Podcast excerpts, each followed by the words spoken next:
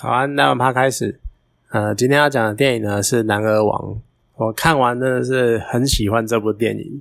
因为它其实是喜剧，但是呢，很多其实很多哲学家都曾经讲过一个一件类似的事情，就是其实喜剧是用悲剧堆叠出来的故事。它的背后，像《男儿王》这部电影就是很明显的例子。男主角他在片头，王国皇他在片头一开始就被公司炒鱿鱼了。而且明明原本是很高的职位，所以你看他在新加坡，然后演他在新加坡，然后他的薪水是三万新币。我记得新加坡汇率好像也差不多是二三十块吧。等于说他其实每个月他的薪水其实是很高的，可是他在领这么高薪的情况，而且他一开始你看，然后他又呃买了新房子，然后有车贷，就在一切的事情之中，他突然失业了。他又不敢跟他老婆讲，因为怕老婆觉得他没有用，甚至于他老婆其实，在片中多少有叙述描述他老婆是比较可能比较势利，或者是比较在意社会地位的人，那他更不敢讲。啊，最后他逼不得已找到的唯一的工作是在一个变装 club 里面打工，而阴错阳差的呢，他就变成了。变装舞群的其中一个人，甚至于在某次意外，然后得到观众的喝彩，然后就开始成为主秀。其实严格来说，整部《男儿王》的剧情架构跟《舞娘俱乐部》非常的像，就也是一个呃，譬如一个原本一个夜总会一个 club，然后的表演，啊，结果主角阴错阳差的展现出他美好的歌喉，然后就变成了主秀，然后。甚至于连很多转折也一样，就是原本的主秀不爽，然后想要排挤他或对他不高兴，可是后来又因为发生了种种的事情，那譬如说又要再重建这个 club 啊，然后再或者是一些额外的事情，然后所以又回来帮忙，然后大家又和好这样子。其实整个剧情的架构非常的像，甚至于连崛起的方式也是蛮类似的，就是。因为你看，像南个王是放错袋子，女五娘俱乐部是因为就是一样是歌没有放出来，所以女主角清唱，然后王国皇这边是直接用先用用直接真实的声音唱，那其实塑造出来的效果都是一样的，但是男儿王可能又更尖锐的碰到一些问题，是因为他是一个变装 club，而且王国皇本身原本是一个。一般的男性，然后他一开始还是很排斥这种，他觉得这种变装、变性人、变装癖是一种变态的行为，是他不能接受的行为。但是他在跟他们慢慢相处的过程中，发现，嗯，其实他们就只是因为有这个喜好，或者是个性上的差别，或者是本身想要。譬如，就像大家很多人讲的什么男儿身，但是心里面是女儿心之类的。而他在这个过程中呢，也了解这些人其实只是普通人而已，他们并不会特别的脏，或并不会特别的邪恶，所以他也跟他们建立了很好的关系。那到了最后呢，一定又会有一个转折，就是被老婆发现，然后被家人鄙视，但是他又对家人讲述他心中真正的想法，然后最后皆大欢喜，好结束了这个剧情。但是在这么很单纯的剧情架构下，其实有很多地方是很有趣、很值得探讨的。像我刚刚讲的，我直接就从一个男生、一般男生的角度来看这这部片。他在讲的是，很多时候我们会现在由于女性主义抬头，然后大家会注意到女性受到了多少压力，然后或者是在家庭的角色是怎样受到压抑，或者是怎么样。但是，其实当你真的去讨论两性平权这件事情的时候，很多时候我们也会忽略了男性在家里面的角色，他就是要出外打拼。很多时候，传统赋予的角色，他就是要出外打拼，然后出外赚钱，然后花给呃，好，不能讲花给，反正就是赚钱养家，他家里面的支柱，甚至于他老婆在他半三更半夜累个半死，然后回到家。躺在沙发上的时候，然后他当时因为其实已经被 fire 了，可是找到了变装 club 的打工，但是忙到三更半夜，他只好编老婆说，呃，他在忙一个跟国外的专案，所以会这么晚回家。结果他老婆跟他说：“你做这么累，公司也不会特别特别善待你或怎样的，真的很麻烦。”然后他就试探性的、半开玩笑的讲了一句：“对啊，这么累，干脆不要做好了。”结果他老婆直接回他的一句是：“你在说什么？就是你不要妄想我会养你。”就是有一种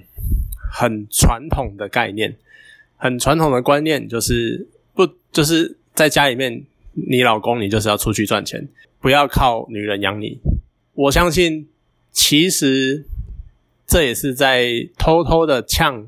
新加坡这个本质上其实很传统、很保守的国家。他们很多观念、很多的想法、很多的社会议题的面向或者是思想，其实应该还是看起来还是很保守的。至少就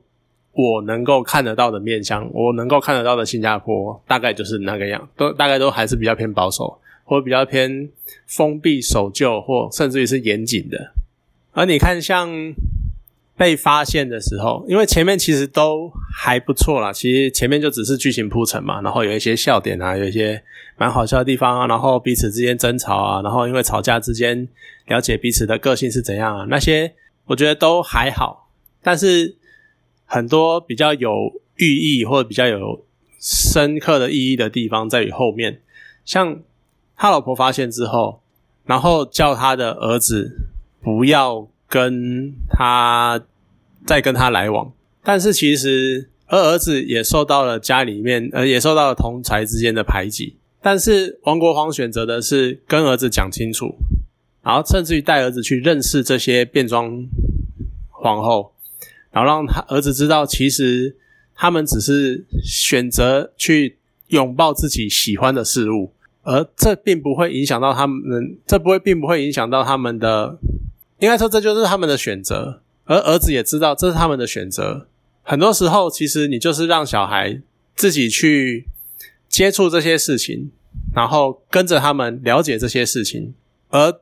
重要的是，你要在旁边引导。当然，这是一个非常重要的重点。你要在旁边引导。当然，不是说什么我好像我我在这边讲的，好像很不负责、很不负负责任，就是你就叫小孩去碰啊，然后叫小孩自己去学啊，干嘛？不是。是你要跟着小孩去一起接触这些事情，去了解，然后你要从旁边引导他怎样看待这些事情、这些人、这些事物，而不是一味的就是封闭这些人，因为你自己不想花时间去了解这些事情，而你又怕小孩受到影响，所以你就禁止小孩做这些事情。我想应该不是这个样子，你应该是保持一种开放的心态，然后去让小朋友真正的去。了解这些事情的本质，了解这些人，他们并不会特别的邪恶，并不会特别的脏，不会特别的乱，也不会，才不会像什么大家最爱酸那种什么互加盟的名言嘛。我要怎么教小孩？其实就是陪着他们去了解这些事情。你没有时间，好啦，我知道啊，毕竟我也不是为人父母，那。我也知道，就是为人父母，然后一边要照顾家庭，一边要忙工作，这种两头烧真的是很为难。你可能也没有这么多的时间，但是我觉得关键还是在于你能不能你自己本身能不能保持一种开放的心胸去看待这世间的每一件事情。而当你能够保持开放的心态去看这些事情的时候，其实这样的心态也会影响到你的小孩。那让你的小孩知道，也许他现在还不懂，或者是他可能会受到影响，但是你要跟他说，至少要立一个大致的界限，跟他说什么线你不能跨过，什么线你是你其实是可以去了解的，去知道该做到什么样的程度，或者是简单讲就是，其实你讲同性恋，你讲变装同变装皇后，他们谁说他们就一定很脏很邪恶？没有啊，他们这只是一个兴趣。你就让小朋友去了解这些事情，然后看一看他们的表演，其实就够了。而这也延伸到很多很多其他的，比如说各种各类型的作品，或是当然最让人家能够了解的，或者是最让家长困扰的，可能就是像像动画作品或是影视作品，像这些作品一样。当然，我们没有那么多的时间。我相信原本就没有在接触的家长，本身就很难去因为小朋友要看什么而先去看一遍那些是什么东西，这很难，没有错。但是我想你也不需要真的跟，你也不需要真的把全部看过一遍，然后审核过之后才来跟你的小朋友讲。我觉得其实是要一种应变式的随机应变的那种感觉。当你看到一个你觉得你的小朋友还不够了解的概念的时候，你应该是跟他解释这个概念哪里有问题，这个概念哪边不好，哪边好，而这个角色为什么会做出这样的选择？不是什么事情你都一定要比你的孩子懂得更多。很多时候你是可以跟你的孩子一起成长的，你是可以跟你的孩子一起看一个东西，然后在适当的时候停下来刹住车，跟他好好讨论刚刚发生了什么事情。而我想这样其实并不会真的多花你太多时间，至少不会比你还要把整部作品看完之后再来决定这个东西能不能给人看的的花的那么多时间，并不需要。其实你就跟着小朋友一起看嘛。那小朋友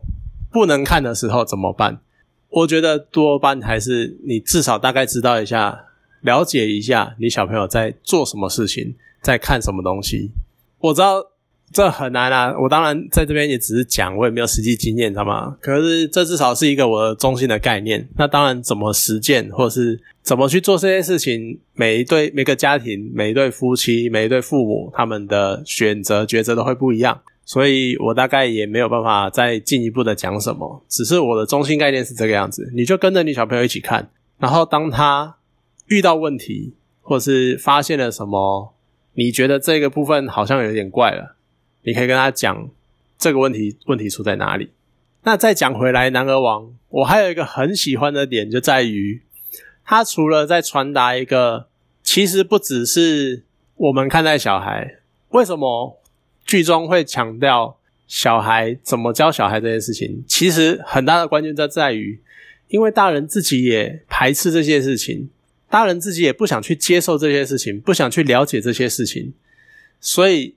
大人自己都不想花时间了，那他们更不想要再花时间告诉小朋友这些事情、这些人、这些事物是在做什么。而这其实长久以来就会造成一种隔阂，这就是隔阂的开始，这就是甚至于隔阂就会变成歧视，因为他们跟我们不一样。所以在男儿王里面，他借由你看小孩，其实你后来看。啊小朋友也是跟大家玩在一起啊，小朋友也不会因为这个样子要变成变装癖或什么的。而他们所谓的变装皇后，他们也不会想要把小朋友变得跟他们一样，不会，因为本来就是你自己喜欢什么，你自己去选择。反而是大人自己担心的太多，然后鄙视的眼神，这些才是真正伤人的事情，才是真正造成隔阂的问题，才是真正的歧视的来源。那另外一个男儿王，我很喜欢的地方就是他。回到刚刚讲的，他在讲一个男性他在家里面的地位的问题，而且像王国煌他在戏里面的是一种比较温和的人，虽然说他中间有一段在夜市打人，我觉得哇靠，你这么猛啊！不过他在夜市，呃，不过他在整部戏里面的感觉就是比较包容，或者是比较能够理解，然后甚至于可能重义气，或者是。对老婆，像他最后在跟老婆讲：“我一辈子都在让你。”为什么？就是你看，他还要跟他儿子讲说，还要 还要讲说什么？我希望我儿子不要娶到像我一样老婆，因为我一辈子都在让他，而他的而我的老婆完全不会体谅我的感受。其实王国煌在表达就是一种男性在家庭里面受到的压抑。当然，一定会有人在讲说：“你一开始跟你老婆讲不就好了？真的就好了吗？”你想一下。你是一个家庭的支柱，而你老婆是会呛、会那样呛你的人，是会呛说不要想要靠他的那种，不会不要想靠他的人，甚至于再加上男人啊，多多少少会有一种不知道打哪来的自尊心的感觉。你可以说他大男人，你可以说他怎样，但是你看，像老婆讲说什么谁谁谁有提供工作机会，你怎么不去？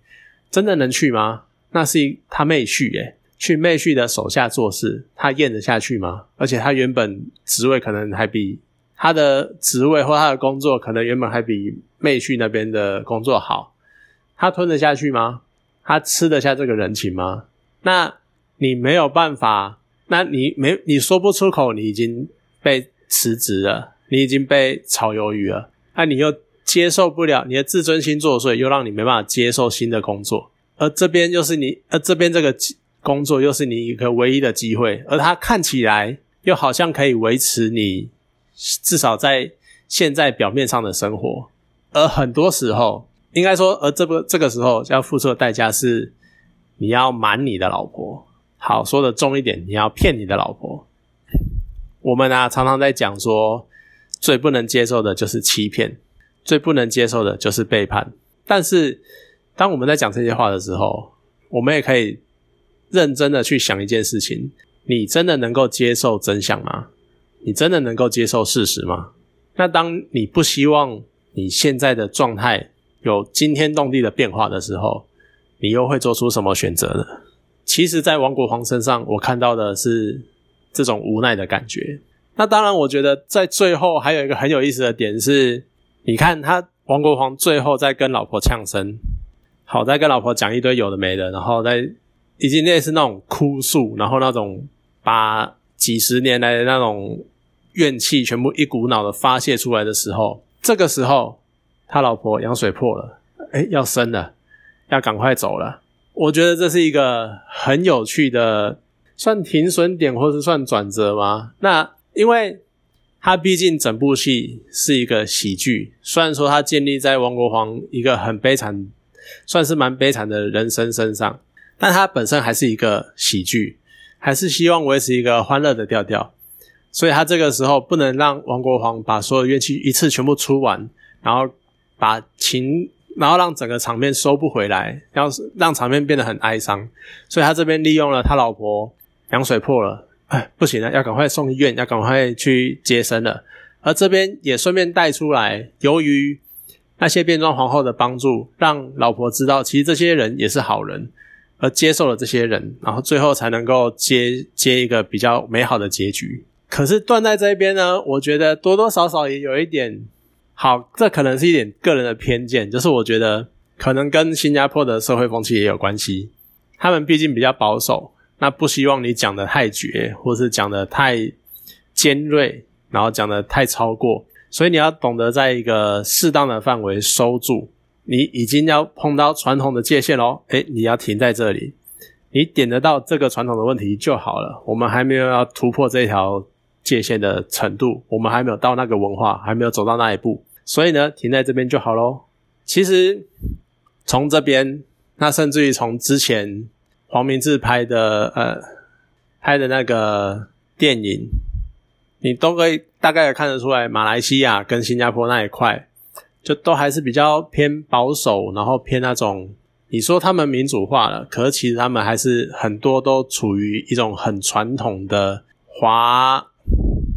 要讲华语圈吗？好像也不太对，应该讲东亚文化圈的一种传统的气氛之下，所以就是比较保守，还没有办法踏出真的打破传统的那一步，所以才会说台湾是最进步的，因为真的周边的人都打不赢我们。好，反正我就是真的看完《男人王》这一部片，你会有很多很喜欢，而且真的很多很很多议题是值得很。更深入的去讨论，然后他只是轻轻的点出来，可是其实你可以一直去想它背后的意义，它的内容内涵是什么。而他的歌，我真的要讲，其实王国王真的唱歌还不错，而且它里面有很多很就是我们，